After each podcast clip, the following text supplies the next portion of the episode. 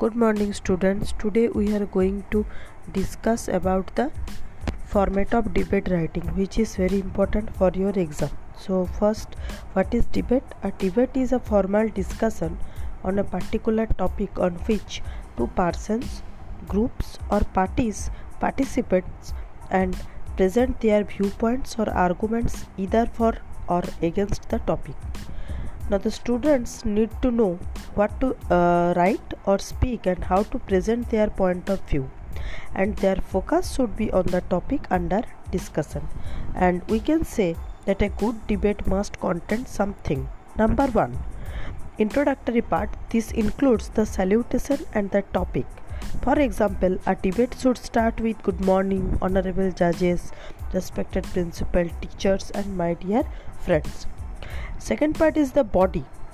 For, for the body part always begin the topical sentence with appropriate meaning or explanation. Is not more than a line. Second point think out points relevant to the topic and put them forward coherently and logically and briefly explain each point. third point make sure that you put the words clearly and unambiguously. And the last and most important point write or convey your point of view politely. It is true your partner on the either side will not agree with you at all and you should not impose your ideas on others. Just present your thinking. Do not take things otherwise. So we can say that the concluding part of a debate writing always involves clarification and sum and also the substance of what you have said.